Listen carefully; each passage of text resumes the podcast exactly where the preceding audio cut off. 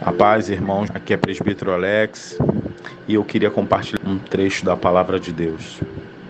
Em 1 Samuel, no capítulo 17, mostra o exército filisteu e o exército de Israel posicionados se preparando para uma batalha. Do meio do exército filisteu surge Golias, um gigante de 2,90 metros e, e se posiciona à frente daquele exército, intimidando o exército de Israel, querendo alguém para lutar contra ele. E a versão da NVI fala que o exército de Israel ficou apavorado e atônito diante daquela intimidação. Sendo que no versículo 26 mostra que Davi, ao chegar naquela região, tomou conhecimento da situação e Davi se levanta como resposta para aquele exército. E mesmo diante de tantos questionamentos, Davi responde: O teu servo toma conta das ovelhas de seu pai.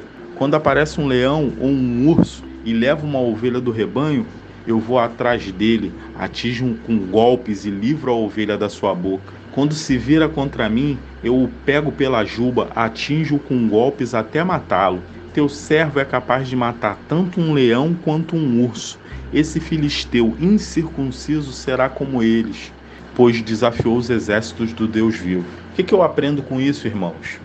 Davi trouxe à memória as vitórias do passado e isso serviu para renovar as forças dele para viver o presente e o futuro.